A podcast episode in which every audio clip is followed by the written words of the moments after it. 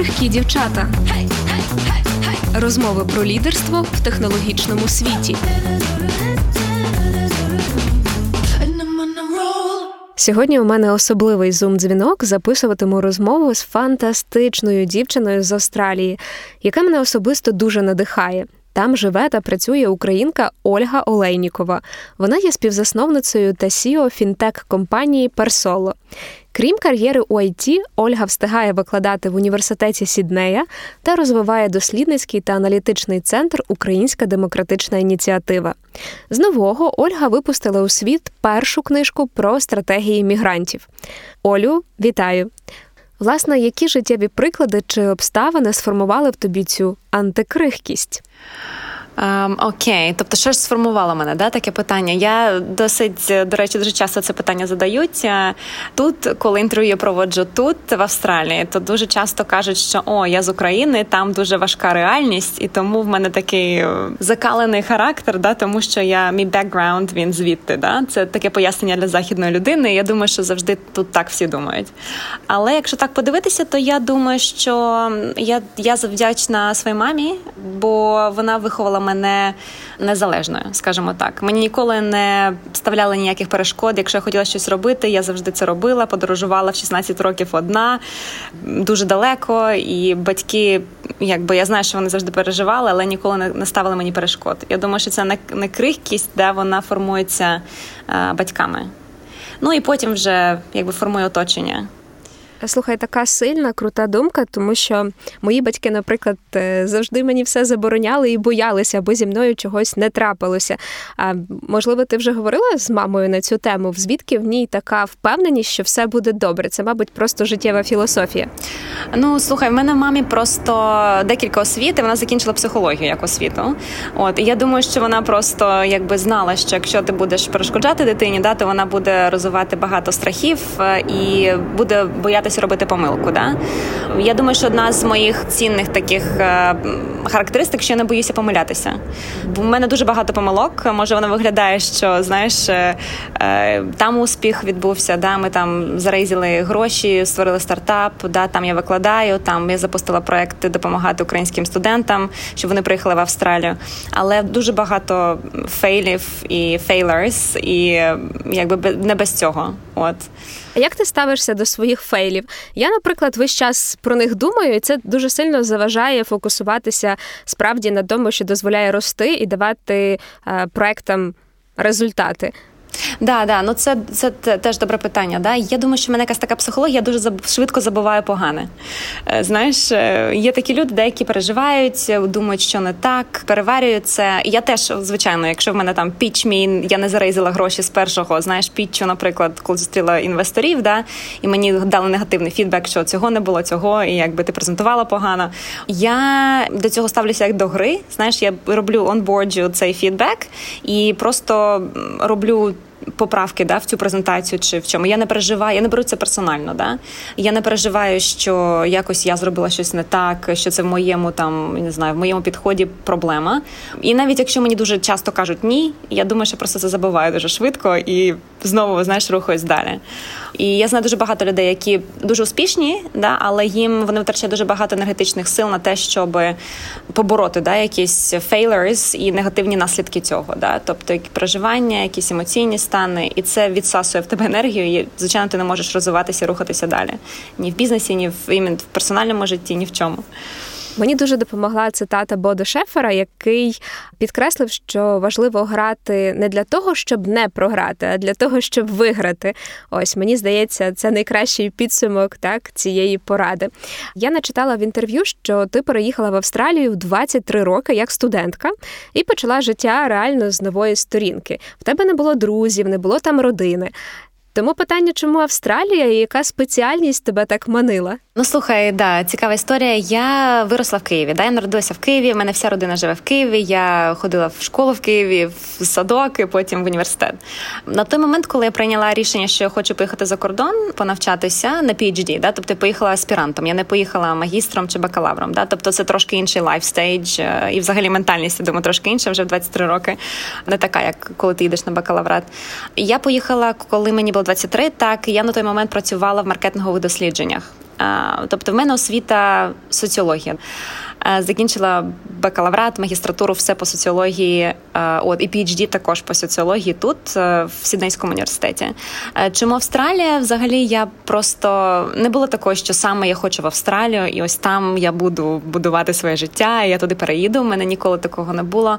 Я подалася, пам'ятаю, в три вузи в Італії, в Канаді і в Австралії на PhD коли я працювала в маркетингових дослідженнях в tns компанії, я просто подумала, о, я не хочу робити якийсь бізнес. Е, бізнес це якось так. Мені на той момент мені здавалося, е, що всі ці дослідження вони ведуть лише до економічних, да, якихось комерційних результатів і наслідків. Ми хотіли соціального, хотіли соціальний проект робити, соціальні дослідження, щоб щось змінити. Да, щоб не знаю, я я думала на той момент, що ось я зроблю PhD, в мене будуть якісь insights, findings, і потім я зможу не знаю, змінити там міграційну політику чи щось ще. Да.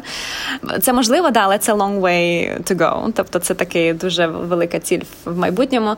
Мені відповів професор Сіднейського університету першим.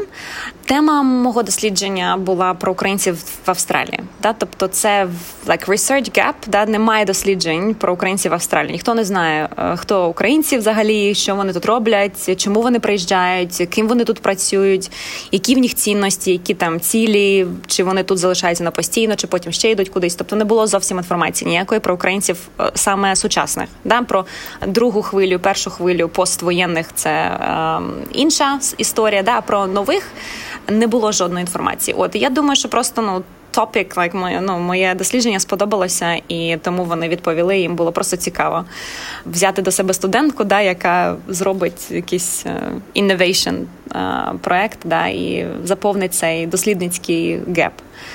Я і вони відповіли мені, сказали, що супер, приїжджає. Я сказала дякую, е, дали мені місце.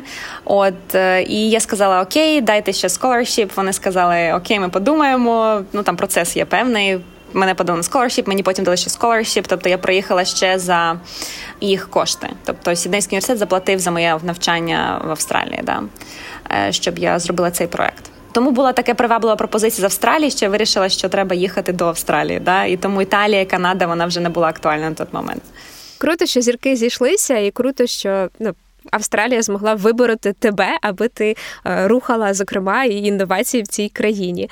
При нагоді дякую за те, що ти не забуваєш про інновації в Україні, і також дуже багато робиш як такий е, культурний дипломат. Скажи, будь ласка, взагалі про е, свій ріст в Австралії кар'єрний, що точно би здивувало іншу українку, що для тебе було е, справді незвичним? Знаєш, я завжди кажу, що тут, е, якщо порівнювати, наприклад, можливості в Європі, в Канаді, наприклад, в США і в Австралії для мого віку дівчини з моїм бекграунд, з моїм з моєю освітою, не лише для мене особисто, але конкуренція в Австралії менша. Ну мені так здається. Західна Європа також є популярною, але там дуже велика конкуренція. Так тому я думаю, що одним з е, таким сприяючих факторів в моєму кар'єрному зростанні був просто.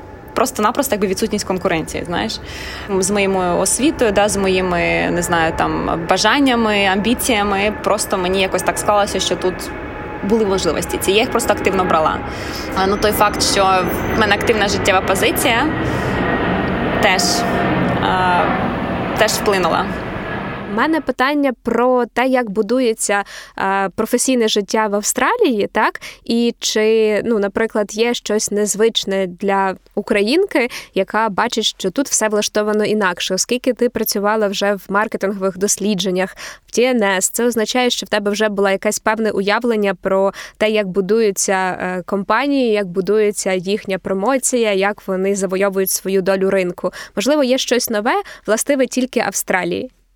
Е, ти знаєш, да, нема такого такого чогось особливого, властивого лише Австралії. Я не робила бізнес в Україні. Я не знаю, як робити бізнес в Україні. Те, що я працювала в маркетингових дослідженнях, це зовсім якби інша історія. Я була просто там працівником. Я зустрічалася там, робила фокус групи, збирала інформацію, обробляла їх і давала поради е, в репорт да, клієнту, да, що робити з цими інсайтами, да, як вони вплинуть на продажі і таке інше. Тобто я не робила ніколи бізнес в Україні. Я не знаю, якби які челенджі, да, які перешкоди. Ну в мене мене є друзі, велика кількість друзів, які роблять бізнес в Україні. Я чую, е, що відбувається і як це все проходить. Особливість Австралії, я думаю, що лише в тому, що це класний такий маленький ринок. Тобто ми тут знаходимося, да, ми як на півострові, і тут 25-26 да, мільйонів. Я думаю, що зараз е, австралійців да, живе в Австралії, і це е, багатий ринок. Тобто в людей є гроші, щоб витрачати, купувати товари, ходити в кафе. Тобто бізнес тут працює добре. Пандемія також вплинула на це, але зараз все вирівнюється. Да? В нас дуже мало кейсів ковіду. Я не знаю, якщо ви слідкуєте, да? але ситуація в нас не така погана, як в Європі, наприклад, чи ще десь. Класний ринок для тесту товарів. Наприклад, ми запустили наш стартап. Ми почали з клієнтів тут, але в нас одразу з'явилися клієнти і в всьому АПАК. Ну АПАК це Asia Pacific е, регіон. Да? Туди входить і Нова Зеландія, і Гонконг, і Сінгапур. Тобто, це класна країна е, для стартаперів робити тестувати ідеї і розуміти, що працює, що ні. Звісно, клієнти різні в різних країнах і різні потреби. Да? Тобто треба також е, adjust да, бізнес до різних регіонів, різних клієнтів. Але класно те, що в Австралії цей класний test ground може бути. Для будь-якого стартапу, тобто тому я думаю, що це перевага велика. Ну і в людей не так багато грошей, щоб купувати. Ем, багато вкладати в маркетинг, там не знаю, в influencer marketing campaigns, так як ми тут цим займаємося. Да? Тобто просто buying capability просто інша в нас і тут. Оце оце головна різниця. Я думаю. Я би ще хотіла підсвітити, що ти відносно недавно презентувала книжку про стратегії мігрантів, і хотіла би в тебе уточнити, чи це був спосіб зрозуміти власне і свою стратегію того, як ти побудувала своє життя в Австралії, чи в тебе були інші мотиви, і щоб ти детальніше розповіла про ті, скажімо, класні історії, які трапились тобі на дорозі, так пошуку і розмов. Так, так, да, ти права, я написала книжку, яка називається Життєві стратегії мігрантів. Е, е, виживання чи досягнення, да? тобто я виділяю дві стратегії, е, дві лінії такі основні, і звичайно, це все не бінарно. Тобто я отримала, до речі, велику кількість критики, що всі кажуть, що це не не black and white, да? це лише виживання і досягнення. Це дуже велика кількість міксів, і не все так прямолінійно. Да? Я й пишу в книжці, що це не так, але класно виділяти просто такі яскраві історії, да, які ведуть, наприклад, досягнення і прослідкувати формування досягнення до переїзду в Австралію під час переїзду а, і після переїзду. Да? Тобто я дивлюся. Дивлюся на те, що сформувало певні цінності, певні цілі українців до переїзду Потім як вони на який канал вони обрали для міграції, бо існує декілька каналів. Да? Коли я кажу міграція, то я маю на увазі не лише тимчасову міграцію, да? на студентську візу чи на якусь іншу візу, а я маю на увазі приїзд, тобто на ПМЖ. Да? Чи потім стати громадянином. Да? Тобто я дивлюся на такі long-term стратегії. І виділилися такі два шляхи: такі да, досягнення і виживання. В чому велика різниця між ними? І в тому, що це різні якби ментальні парадигми. Да? Тобто, виживання, наприклад, люди, які виживають, ось я можу сказати, наприклад, історія, да? хто хто, хто ж виживає, да? як це виглядає виживання? Там велика кількість історій, які я обговорюю. Наприклад, така історія, що. Хлопець займався бізнесом в Україні, е, були лихі 90-ті, От він мав поїхати. Е, він також займався спортом, і він поїхав сюди на Олімпіаду е, в 2000 році підтримати українську команду. Да, Тут він залишився нелегально після якби він приїхав і не поїхав, да, бо йому дуже тут сподобалося. В нього як він шукав роботу, там дуже цікава історія, але в нього залишилася донька і дружина в Україні. От він, будучи тут, тобто він був нелегально, потім він подав на refugee візу, тобто на притулок, да, попросив притулку, е, бо важка була політична також ситуація. Ну, в нього реально була, до речі, дуже така е, genuine, да, і справжня ситуація, така, за якою він міг якби втікати да, з України. І він подався тут на asylum seeking, і він тут був 4 роки. Він не мав права поїжджати додому, тому що якби його віза би анулювалася, тобто він не бачив свою дружину і доньку 4 роки. Оце sacrifice, да, такий, тобто це якийсь такий дуже дуже до речі, така важка історія. Але е, потім він знайшов роботу. Через своїх знайомих. Знову ж таки, да, виживання, чим характерне, е, чим якби описується виживання, це тим, що ти береш low-hanging fruits. Тобто ти не створюєш можливості для себе, а ти береш те, що якби тобі просто падає. Да? Е, ти е, майже постійно створюєш контакти в це називається primary groups, тобто в таких з українцями, наприклад. Ти лише спілкуєшся з українцями, ти не асимілюєшся, ти шукаєш роботу у своїх друзів, ти береш те, що є в доступі. Та ти не створюєш чогось нового, ти не хочеш інтегруватися в суспільство, в принципі. Ти якби ведеш такий. Як ну я це називаю виживанням. Да? Ну там ще багато е, є того, що е, описує виживання. Досягнення зовсім інше. Да? То це люди, які приїжджають, не вони не біжуть від чогось. Да? Е, це не форст міграція, да? не, не примусова міграція, скажімо так, за обставинами, де це люди, які дуже часто обдумують раціонально, які плюси, мінуси міграції обирають Австралію чомусь, да? за якісь її добрі сторони. От і їдуть туди, переїжджають сюди, і тут інтегруються інтегруються дуже активно в, в суспільство. Вони їх ідентичність змінюється, вони більш космополітні, ніж е, ті, хто виживають. А, От оце такі два два стріми, да? дуже дуже швидко. Чи правильно я е, передбачаю, що всі вони розкидані по світу, тобто не тільки з Австралії? Ні, ні, я дивилася лише лише на українців, які приїжджають до Австралії. Ага, Тобто такий локальний погляд. Слухай, це настільки глибоко, отже, вийде. Ем, це такий ніби літопис українців в Австралії. Я думаю, побитися е, за унікальність може хіба Канада. Теоретично там mm. теж має бути щось схоже, зроблене, наприклад, десятки років тому назад. Е, в Канаді, до е, речі, дуже, дуже багато да, дуже багато сучасних досліджень про українців. Да, В них дуже сильна діаспора. Це українська діаспора дуже сильна в Канаді, дуже чисельна. В Австралії ну, кількість не порівняно мала е, порівняно з Канадою, да, і навіть штатами. От тому, якби тому і не було ніяких досліджень. Да, Тому дуже важко, до речі, мені було знайти їх е, цих е, українців, які приїхали нещодавно, щоб проінтерв'ювати їх. Тобто, мене це до речі зайняло дуже великий час, щоб їх знайти тут в Австралії. От. Угу. А взагалі, ну от скількох ти нарахувала українців так для розуміння? Е, Ну велика кількість, ну там різна статистика да, йде. Е, переважно, якби average е, між 35 тисячами до 45. Тобто, там, якщо почитати різні статті, статистику подивитися, то варіюється кількість між 35 тисячами і 45 тисячами. От. А це, е, якщо так ну подивитися на процент від населення Австралії, це 0,01% е, всього населення. Тобто це дуже дуже маленька група людей, е, яка якби осередок переважно в Сіднеї в Мельбурні. Є також українці в Брізбені і в Перті, але небагато. Тобто кількість українців там ну небагата.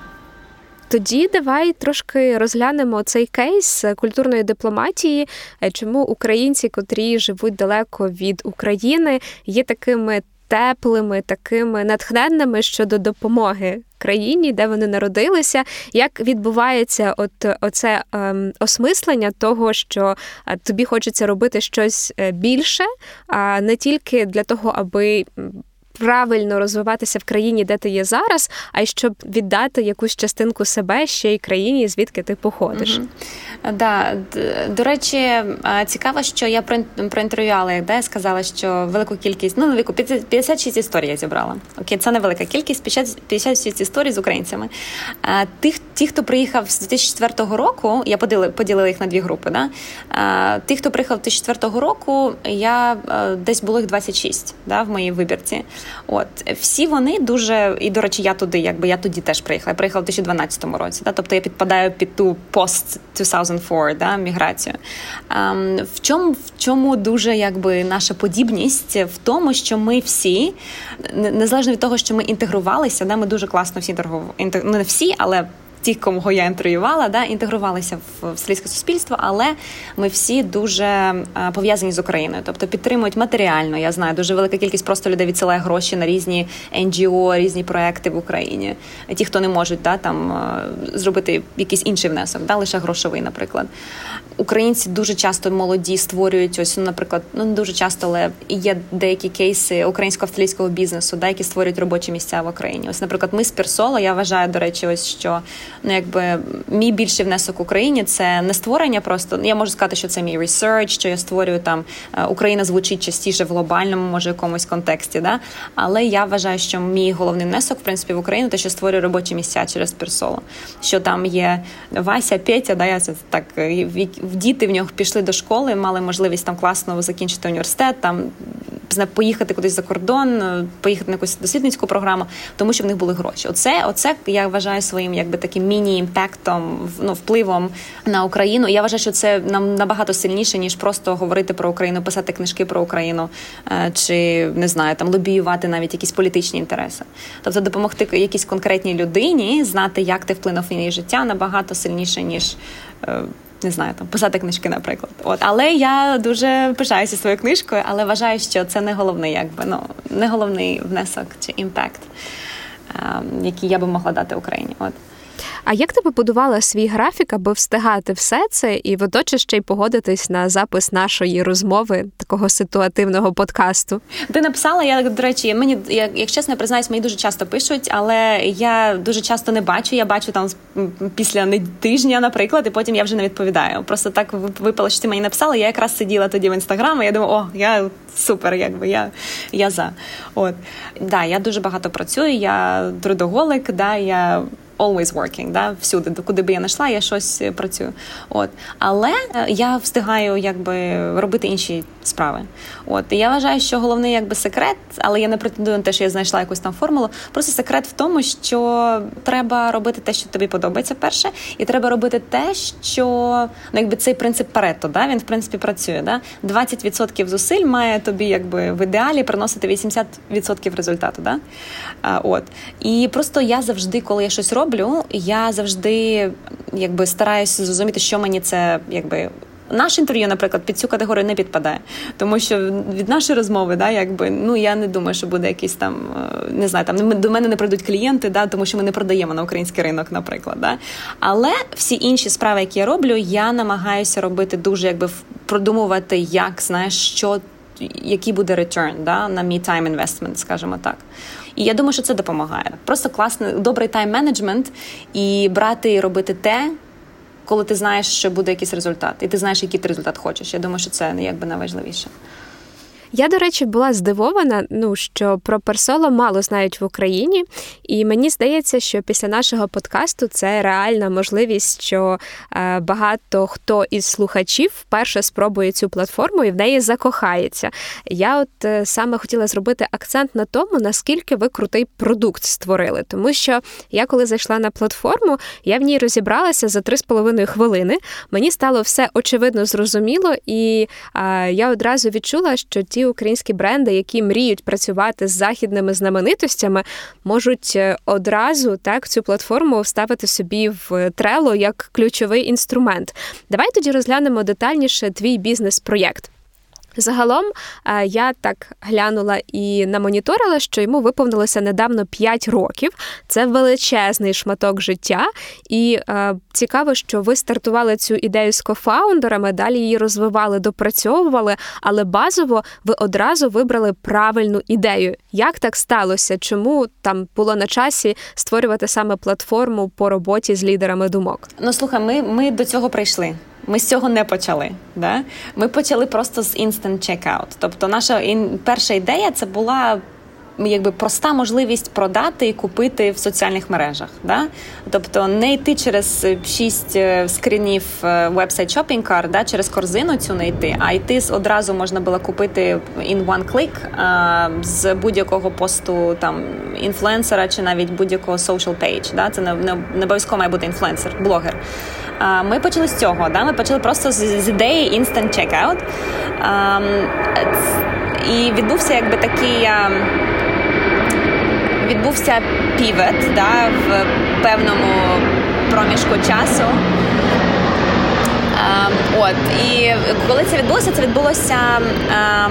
Тобто цей півот він відбувся після десь року. Да? Ну року, десь півроку. Ми були вже. Ми продавали Instant Checkout, У нас були клієнти, які користувалися лише e-commerce, да, компонентом. У нас не було distribution through bloggers, да? Боже, вибачте, що я стільки англійською вживаю. Я просто ну завжди по бізнесу говорю лише англійською, тому дуже важко підібрати українські еквіваленти. Я впевнена, що всі все зрозуміють. Єдине, О, я не можу розібратися, як виглядав цей інструмент. Можеш а, якось окей. предметніше? От, наприклад, да, я заходжу в інстаграм і. Да. Е, давай, наприклад, ти ем, давайте на Фейсбуці, наприклад, да? Е, ну інстаграм теж працює в тому самому сенсі. Давай, наприклад, ти фолловиш да, New Balance аккаунт. New Balance. От у New Balance теж є сторінка, да? кросівки це, це наш клієнт, до речі. Да? Продають вони кросівки. Да? Як вони продають свої кросівки? У них вийшла нова модель. Вони роблять фото цієї моделі, да? там, цього кросівка, і вони роблять пост on Facebook, кажучи, наші супер нові кросівки, да? хочете купити це зараз, клікайте сюди і дають лінк на свій веб-сайт. Да? Навіть якщо вони роблять Shop Now button чи роблять price tag on Instagram, clickable price tag, все одно це все веде через веб-сайт. Тобто ти клікаєш на цю кнопку Shop Now or типу, price tag, і ти переходиш на веб-сайт цього бренду. І там починається твій.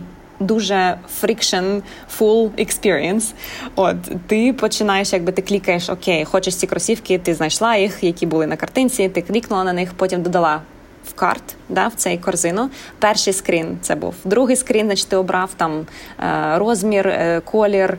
Е, третій скрін, окей, наступний степ. Да? Наступний скрін shipping, наступний скрін payments, да? і потім підтверджуєш все, це ще наступний скрін, і потім лише ти робиш чекаут. Тобто, це ти маєш якби buyer, да, як like, як юзер, ти маєш пройти через 8, в середньому 8, може і навіть 10 цих скрінів. Перед тим як ти можеш закінчити покупку, да це дуже велика проблема. Да? І, ну всі знають, всі шопляться онлайн, всі знають, як важко там, як важко це все зробити на мобільному телефоні. Да? Я вже не кажу там на якомусь маленькому екрані мобільного телефону. От що ми зробили? Ми і до речі, дуже велика кількість людей ніколи не вони кладе в корзину і ніколи не чекаут не роблять. От тому, що це супер painful. От що ми створили? Ми створили one-step checkout. Тобто з нами бренди постили ці картинки, наприклад, там на своєму. Facebook or Instagram, і вони були, ти маєш клікнути да один раз, ти клікаєш, і потім в тебе одразу з'являється така payment form е, з продуктом. Не просто якби питаючи тебе деталі кредитної картки, а там була повна інформація про цей продукт, та сама фотка, що і там яку вони зробили з новими кросівками. Тобто, все було в one page, тобто один скрін. Е, краще ніж 10, да? тому що люди конвертуються просто швидше, і бренд е, дуже радий, то що вони продають більше просто. Тобто вони дивляться конверсію через веб-сайт, бачать, яка в них конверсія, і потім дивляться конверсію через нас. One page checkout. І вони бачать, що вона в них просто більше. Вони просто продають більше. От. От так воно все працювало, працювало, і потім нас побачило одне агентство, інфлюенсер маркетинг агентство, да, яка займає продає блогерів. Да. Тут це все все, все ще починалося в 2015 році. Тобто, це було таке ну класно. Так зараз це вже якби вона себе більш е, легітимізувала, да, ця індустрія е, блогерська е, на сьогодні. Але на той момент це був якби innovation, всі вкладали гроші, бренди. От і нас знайшло одне агентство. Вони до нас тут в Сіднеї. Вони нам написали, що о, ми побачили ваш інстант чекаут. Він класно буде працювати в через блогерів. Ми такі, о, ну ми ніколи ми ніколи не працювали ні з блогерами. Я ніколи нічого не робила да, в, в медіа індустрії з блогерами. От і ми з ними почали працювати. Вони привели нам великі бренди. Ми з ними почали робити. Е, вони приносили блогерів. Ми робили instant checkout, і ми так працювали в тандемі. А, От. Отак все почалося. І потім ми зрозуміли, що більше є. Ми, ми якби наш instant checkout робить ще більше продажі, коли це відбувається на сторінках блогерів, а не просто на сторінці New Balance. Да? Тому що хто фоло, як скільки людей фоловить New Balance і скільки людей у них на сторінці. Да? Е, більше людей фоловить там, не знаю, Кім Кардашян чи там якусь Люсі, да? там з не знаю, Нью-Йорка, наприклад. Е, от.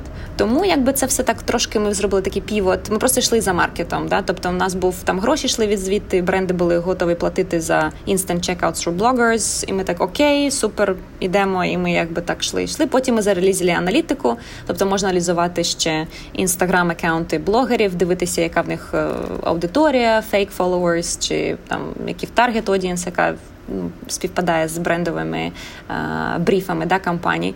А, от і так воно все пішло. І ось нещодавно ми ще один продукт зарелізили, який є Hey Link Me, це якби Link in Bio tool, да, тобто ти можеш просто всі свої лінки на Instant Checkout, чи на аналітику, чи на просто свій CV, чи на LinkedIn, ти можеш всі підсадити, поєднати на одну сторінку і мати цей один лінк на ту сторінку, яка агрегує всі ці лінки.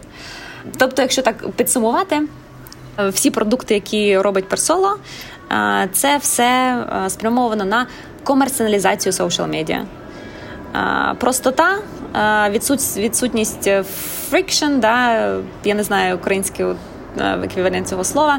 От, Але це все ми, якби всі продукти допомагають продавати, да, комер- комерціоналізувати, що в тебе є. Там себе, чи продукти, чи whatever. А так, взагалі, коли заходиш на платформу, дуже цікавий момент. Тобі одразу а, хочеться перевірити, чи в тебе в інстаграмі достатньо підписників для того, аби спробувати щось від брендів безкоштовно. Я, чесно кажучи, навіть собі поставила в план е, щодня публікувати пост і ростити свою базу, тому що в мене там 1500 фоловерів, така камерна аудиторія. Я розумію, що на 10 тисяч я не дотягую, отже, я не можу спробувати, наприклад. Е, зубну щітку від якогось там австралійського бренду. І це дуже цікавий підхід до життя, коли дійсно е, лайки це є нова валюта. Дуже прикольне втілення, дуже легке. Раджу всім зайти, протестувати платформу Persolo і ось ці три інструменти. Тому що завжди, коли ти тестуєш новий інструмент, в ньому розбираєшся. Це як новий етап у житті, тому що ти такий плюс один е, digital skill. Так що дуже дякую е, за історію про вашу компанію і про ті сервіси, які ви зараз пропонуєте. Але давай зробимо три кроки назад і розкажи, якою командою ви стартували цей стартап. Власне, які були ролі, яка була твоя роль, і як ви зараз це змінили, і як виросли в команді? Угу. Да, да, ми почали. Було чотири чоловіки, чотири людини. Да? Я була одна дівчина, три хлопці. От така стандартна історія. Я думаю, я не технічний кофаундер. Було два технічних кофаундери, один хлопець-аналітик, і я не технічний кофаундер, який був відповідальний за розуміння, чи буде бізнес цього, чи не буде. Да? Бо можна можна ж побудувати все, що завгодно. Да? Це не так важко, до речі, побудувати просто платформу, створити app. Це ну нелегко, але це не важко, скажімо так. А ось зробити з цього бізнес оце велика задача, да? щоб люди за це платили, е, щоб клієнти були, і це дуже важка робота. От ми почали як. Зараз літак пролетить, і я до речі, класно, що літаки почали літати. Це значить, що ну, ковід вже закінчується, але да, sorry.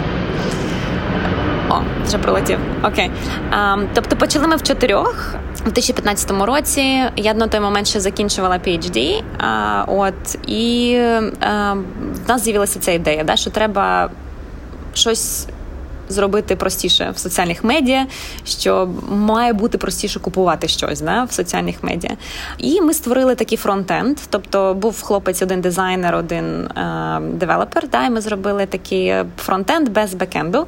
Е, і зробили піч е, цього продукту в інкубаторі. Да? Тобто ми вирішили, що ми якби легше буде піти, отримати якийсь initial капітал, от, і щось на, на ці гроші від, відіслати їх в Україну хлопцям, і якби в них буде зарплата да, за те, що вони зробили.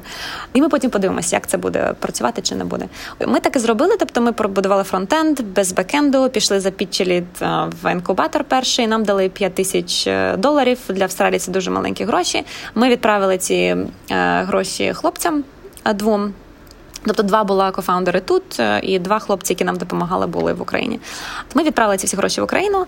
Ось і почали тут вже розбиратися, як же нам робити цей бізнес. Та тому, що ми почали зустрічатися з першими клієнтами, отримувати фідбек, е, що їм подобається, що ні. На той момент у нас був лише інстант чекаут.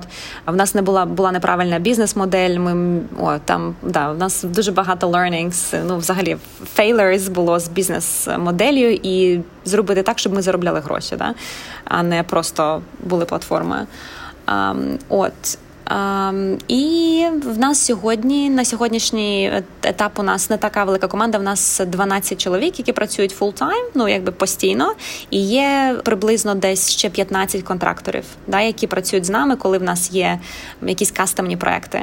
Наприклад, там для PlayStation ми будували кастомну аналітику таку класну. Тобто ми наймали людей, ми екстенд робили нашої команди, і наймали якби на контракти, деякі допомагали нам просто акселерувати, заделіверити цей якби white label custom project для великих брендів.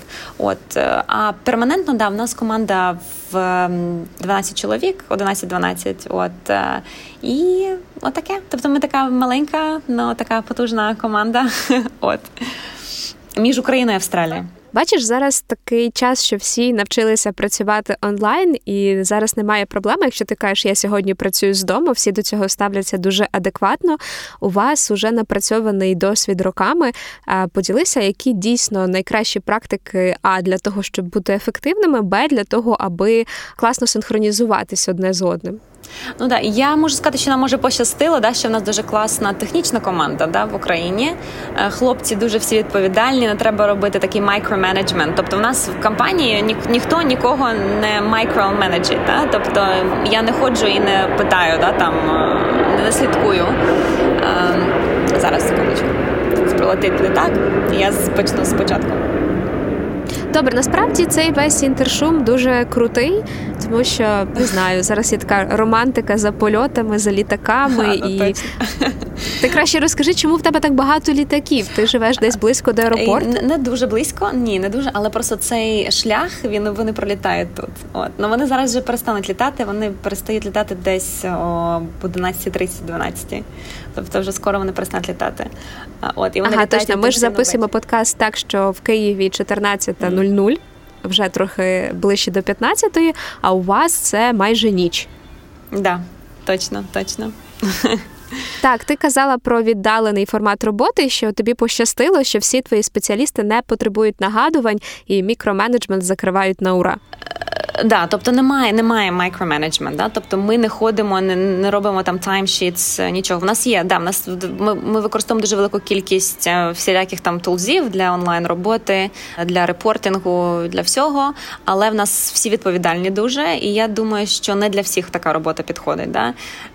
Тобто, той, хто всі, всі, всі е, якби люди, які працюють в персоло, вони якби ставляться до персоло як до свого продукту. Тобто, це не наймані просто робітники, які від 9 to 5, да, з 9 до 5 зробили свою роботу і пішли кудись.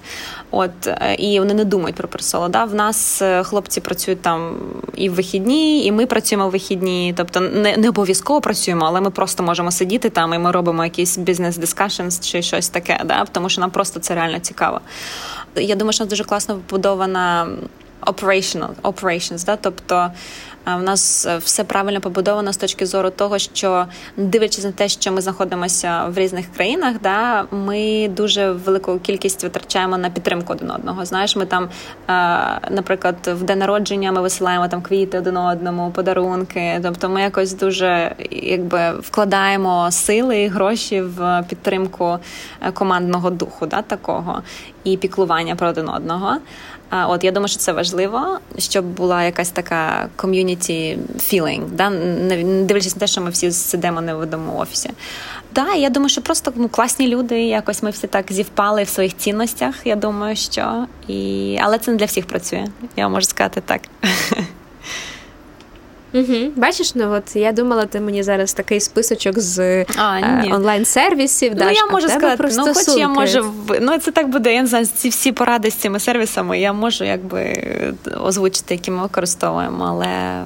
Якби і я знаю, що ми дуже часто, до речі, змінюємо сервіси. У нас Кирил є відповідальний. Він CEO, да він відповідальний за operations, і ми використовуємо різну кількість сервісів. Ми переходимо з сервісу на сервіс, коли новий якийсь виходить. От і особливо це стосується технічного, да, це розвитку да, інженерного девелопмент да, продукту, тому що ми постійно це нон-стоп. Да, тобто, ми, якщо ти бачиш продукт, да, персоло, він не закінчений. Якби ми постійно розвиваємося, постійно робимо нові релізи, і ми використовуємо різні там технології. І постійний челендж, я думаю, для нашої технічної команди, і вони це люблять. Наші продукти non-tangible, да? тобто це не фізичний продукт. Ми якби знаходимося всюди е, одразу. Як ми йдемо, а ви не беремо агресивно да? ніякі ринки сьогодні. Ми фокусуємося якби на розвиток, тобто наші головні ринки це АПАК, і в Європі це переважно UK. США нас немає. Ну я не кажу про інфлюенсерів, блогерів. Да, у нас багато блогерів, але брендів, саме клієнтів, які користуються там аналітикою, чимось там. До речі, HeyLink є, які користуються, але все одно великі компанії, де ми робимо гроші, це не США, це не Канада, да, це UK переважно, це Австралія, Нова Зеландія, Гонконг, Сінгапур і Ізраїль, до речі, ще оце наші якби головні такі. Да? І дуже в нас багато юзерів по всій, всій, всій, всій, всій там планеті, да, скажімо так. Але ми не активно йдемо. Тобто тому медіа-релізи чи прес-релізи для нас не є актуальними, да? тому що ми не не фокусуємося сьогодні на захваті якогось там конкретного ринку. Да? Ми фокусуємося на APAC і на UK.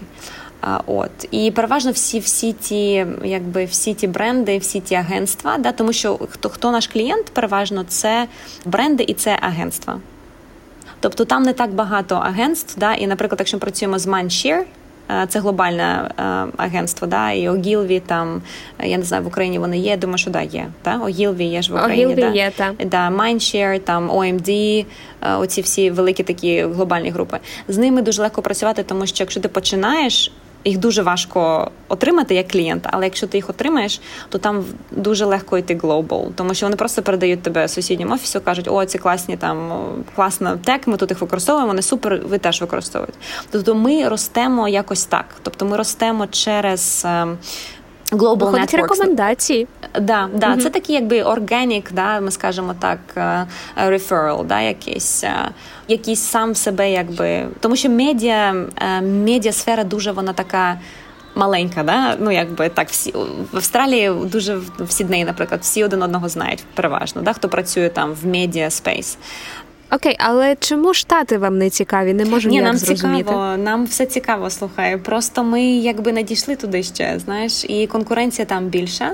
Знову ж таки, да, є. Е, до речі, наш продукт, який поєднує e-commerce, аналітику, да, і LinkedIn Bio, і ну, e-commerce Instant Checkout немає да, таких продуктів, які поєднують все в одному. Да? Тобто є e-commerce, які роблять лише e-commerce, і є аналітика, які роблять, наприклад, лише аналітику. А, от. Тобто просто ми ще туди не дійшли. Тому 5 років це лише початок. Я хотіла ще додати статистику про персоло. Я її начитала з сайту, нічого геніального, але 750 бізнесів, які по суті покривають 16 країн, і ну, у вас є обіцянка, що ви збільшуєте продажі на 300%. Це такий, знаєш, хороший elevator pitch для знайомства, навіть якщо в тебе є 30 секунд, аби сказати, що підпишіться негайно на сторінку Персоло і зайдіть на платформу, щоб переконатися, що вашому бізнесу це точно потрібно. Круто, я вас вітаю з такими результатами. Ну, вже зараз змінилося все, до речі, його ще більше. Давай тоді твоя статистика. ну тому що ми запускаємо нові продукти. Знаєш, тобто, якщо подивитися на різні продукти, ось, наприклад, Hey Link Me, ми запустили коли в серпні цього року, і в нас 20 тисяч юзерів. Просто, просто, ну якби ого. Ну і це бренди, і це юзери, це трошки інший продукт, такий, да. Але ми туди вплітаємо в HeyLink.me, ми вплітаємо e-commerce, вплітаємо аналітику. Да? Тобто це такий upselling, cross-selling це називається, да, всіх продуктів. А, Тобто, якщо подивитися instant checkout, то, то да, то я думаю, що ще більше. Як 750 це якби такі middle size, big size brands and agencies, але дуже велика кількість так Etsy style. Ну я не знаю, якщо це говориш, щось Etsy, такі маленькі да, бізнеси, які там вони хендкрафтять, не знаю, там мило вдома, і вони використовують наш чекаут, щоб продавати. Да, Але ну тобто їх ще більше. Да, Якщо подивитися взагалі на юзерів, то в нас дуже дуже велика сітка, дуже велика even database, для кого ми висилаємо newsletters and, and so on. Да? Тому ці цифри вони зросли. Це точно. Я, до речі, коли тестувала платформу, зареєструвалася і отримала від тебе дуже швидко лист. Прямо від Ольги Олейнікової. Скажи, будь ласка, як ви налаштували автоматизацію всіх процесів? Скільки це часу зайняло, і як ви взагалі розробляли такий план юзера, можливо, є якийсь цікавий досвід. Слухай, в нас дуже класні просто девелопери, дуже класний operations guy, і вони все це роблять на льоту. Тому я навіть тобі не скажу, бо це не моя. Знаєш, ну в нас реально поділені зараз, вже поділені ролі. Спочатку все було просто, все робили всі. А, От і я це не займаюся, якби да, налаштуванням розсилки, і все. А, от, але я можу порадити деякі там тулзи, які ми використовуємо. А, UX теж тобто в нас ем, один із кофаундерів, він. Ем, Е, він е, дуже класний продакт гай. Тобто, я думаю, що всім, хто має цек платформу чи якийсь продукт, має бути якийсь продакт людина, да, яка робить весь UX, UI, user flow, слідкує за тим, що буде куди, і потім вже девелопери, там інженери, фронтенд, бекенд, всі якби співають разом після того, як продакт гай проробив всі um, продакт Lady е, проробила всі е, шляхи, да? ну якби весь UX, UI. Е, от і в нас супер просто, якби ми дуже вже набили руку, скажімо так, на цих різних продуктах. Плюс ми робили дуже багато кастомізацій для наших брендів, да? кастомні продукти. Ну, Ти не будеш знати, що це персоло, да? але це робила персоло команда. Um, от таких теж продуктів дуже багато, до речі, тобто ми вже набили руку собі, як знаєш, створювати класні UX, UI. Um, ну да, коли зробив один продукт, то вже інші дуже легко зробити, скажімо так. Та, от перший шлях займає найбільше часу. Це в усьому, так, щоб розібратися, як воно насправді працює і як його е, сконструювати. Окей, а що би ти порадила тим, хто зараз хотів би почати працювати віддалено з глобальними проєктами з України? Які професійні якості цінують управлінці it проєктів? Да, слухай, ну я до речі, зараз ми набираємо. Я може скину лінк на позицію. Да? Тобто, ми зараз, до речі, шукаємо в Україні людей а, на Business Development Partnerships for Me, Да? Ну там і будуть і персоло продукти. Тобто, це як що, що якби найголовніше, коли ми шукаємо людей, да, я можу сказати по своєму прикладу. Ну нам дуже важлива англійська, якби це точно, бо всі emails, вся кореспонденс, вона все відбувається англійською. Да? Англійська дуже важлива, дуже я не можу сказати, що важлива є освіта. До речі, ми не дивимося. Ну, класно, коли скидують CV, Там я бачу якісь там університети, які я знаю, наприклад, в Україні. Да? До речі, університет не має значення. Має значення портфоліо, да, може, де працювала людина, бекграунд компанії, чим займалася. Да, Я про це буду ну, якби коли ми робимо інтерв'ю, я роблю дуже часто ці інтерв'ю, і ми дивимося, спілкуємося, який був досвід. І мені здається, персональні якісь якості дуже важливі. Тобто, у нас були класні люди, які просто не могли працювати ремоут. От не можуть вони працювати ремоут. Я мала за ними бігати і постійно щось там ну якби контролювати. Да? Тобто є люди, які можуть працювати, а які не можуть. Тобто, велика якби дуже важливо, ось щоб людина могла менеджерити самого себе. Да? І це можна перевірити, просто подивитися. Е, на історію, там де можна почати просто працювати. Ми дуже часто починаємо працювати там перші там 10 днів. і Ми дивимося, як ми подобаємося одне одному чи ні. Там вже в принципі все дуже швидко стає е, видно, да, хто як працює soft skills, ну soft skills дуже важливі сьогодні. Е, технічно все можна навчитися, е, все можна вивчити, всі знання всіх е, там сервісів, софтів. Це не має, до речі, значення. Це можна все вивчити дуже швидко. От, але soft skills, English language, ну 100% має бути. От і якщо є досвід працю вже праці на якийсь там стартап закордонний, да то ну супер. Від себе хочу підкреслити, що реально ну от в час, коли так багато всього ти робиш дистанційно та онлайн, є люди, які вміють написати так лист або повідомлення, аби ти ну от усміхнувся. Ну не просто надіслав смайлик, а реально усміхнувся. І це і є оці soft skills. Як змінила твій графік донька, і чи справді можливо жонглювати бізнесом, материнством та волонтерськими проєктами? Да, слухай, я з цим ще досі розбираюся, бо я народила е, доньку в квітні цього року. Да? Тобто їй зараз лише виповнилося 6 місяців, тобто вона ще дуже маленька. От і я думаю, що я це зробила в дуже класний час.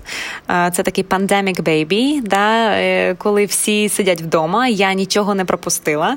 Я ходила на всі мітинги на Zoom, я якби була всюди, да? де, де можна онлайн, тому що мене добре, що до мене мама приїхала, і вона мені допомагає. Да? І і в мене чоловік теж допомагає. Тобто ми якось всі разом працюємо як команда. Е, тому це можливо, да? коли в тебе є команда. Це було можливо і є можливим, тому що така ситуація пандемічна. Да? Зараз що все прийшло в онлайн, що супер працює. Це супер family friendly. I'm figuring it out. Знаєш, я я сама зараз думаю, як як це все працює. Е, важко, але що робити? Тайм менеджмент знову таки обирай, що робити, що не робити. І добра команда, да? Тобто має бути підтримка вдома. Тобто, я думаю, що це найважливіше. Які мрії та ідеї тебе ведуть зараз по життю? Да, слухай, ну я е, я така людина, я люблю робити. Ось ти сказала, да, що я там люблю е, роблю волонтерські проекти. Я не можу щось робити лише заради грошей. Знаєш, тобто в мене якась така ідея. Да? Гроші це це важливо. Да? Треба робити. Якщо це бізнес, то він має приносити гроші. Да? Якщо це волонтерська діяльність, вона має мати імпект. Знаєш, тобто має бути результат в будь-якому разі, але лише матеріальні якісь ідеї не визивають в мене да, якогось. Довгограючого ентузіазму, скажімо так. Да? Хочеться щось зробити в цьому світі. Ось, Може, це звучить так дуже велико, пафосно, да? але з народженням доньки ти ще. Ну, взагалі, дитини, ти ще більше думаєш про те, що буде в майбутньому, як воно все буде, і хочеться якось щось змінити. Да? Я ще досі, тому що я роблю дуже велику кількість різних проєктів, да? я ще досі замислюся над тим, яка моя глобальна ідея, да? якби ще хочу змінити глобально. І що це таке, да? яка то ідея? Ну я приходжу також до того, до того, що може і не треба мати якусь таку глобальну ідею. В когось є є ідея, да? наприклад, там змінити там космос, да? там заселити Марс чи полетіти кудись ще, да? створити, переселити все людство кудись, да? в космічно. А, ну супер, да. але в мене ну якби це буде artificial, да? не натурально, якщо в мене будуть якісь такі ідеї, якщо вони вже не є. От і я так зараз проводжу цю пандемію там і працюю, і з донькою перші місяців думаю про це. Да? Яка ж моя така е, властива мені лише да? Е, мета глобальна? Це таке велике питання. Я думаю, що от. Думаю, не буде не буде сьогодні відповіді на це. От. Але дає мені сили те, що верифікація е, моєї зайнятості, знаєш, вона дає сили. Тобто я не та людина, яка буде займатися одним, лише одним, е, одною справою е, постійно. От. Я від цього втрачаю сили, скажімо так. Цікаво, але чи можна сказати, що ти ставишся до життя як до великого проєкту? Чи ти швидше ситуативно отримуєш досвіди та задоволення, Ні, фіксуючи ну, просто... слухай, якщо б я просто ну якби я була з задоволенням, то ну знаєш, е, то я би ну не було б ні бізнесу, ні дитини, бо да зараз дуже багато велика кількість людей child-free, да, тому що вони не хочуть е, навіть присвятити частину свого життя да, комусь іншому. Да, тобто це точно не моя історія. А, да, я думаю думаю, що ставлюся як до проекту. Ну, ти ж до проекту, знаєш, в проєкті, коли ти кажеш проект, воно завжди має якісь рамки, да, якісь е, такі статичні е, цілі. От а, тут я не знаю, просто живу, просто хочу бути щасливою, просто люблю бачити щасливих людей навколо мене. Знаєш, е, я роблю це от так. Мені подобаються мої клієнти, до речі, в Пресола. Да? Ми дуже класно дружимо з великими брендами, там з е, маркетологами з тих брендів, які використовують нас. Тобто це такий lifestyle, я б сказала. Знаєш, це не це якісь такі, це все це мій lifestyle. Тобто, і тому може я не втомлююсь, тому що я просто так живу, знаєш. Щойно ви прослухали натхненне інтерв'ю із Ольгою Олейніковою. Я сподіваюся, що те сонце сказаних Олею слів надихне вас на нові власні подвиги, і ви задумаєтесь про те, що варто утнути щось і собі в ІТ. Як знайти подкаст на крихкі дівчата у соцмережах? Вводьте у пошуковому рядку Bookingback Audio Lab. Ви знайдете нові епізоди та нові подкасти. Ми, звісно ж, є у Apple Podcasts та на SoundCloud. Обов'язково ставте серця, підписуйтесь, рекомендуйте друзям і повертайтесь знову і знову.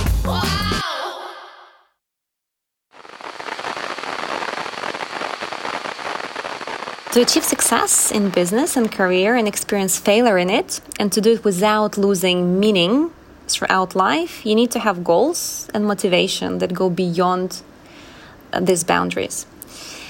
And the deeper your ultimate super goal is, the more conscious and sincere it is. The more ups and downs you can endure, and the longer your battery will last. So your super goal may even be unachievable in the unforeseeable future, but it must be important and meaningful to you. I'll put it simple. If all you really and desperately want are the material KPIs, which is money, right, then it's just a matter of time before you burn out. As one uh, sane person said it, such life would be like a pie eating competition where the main prize is another pie.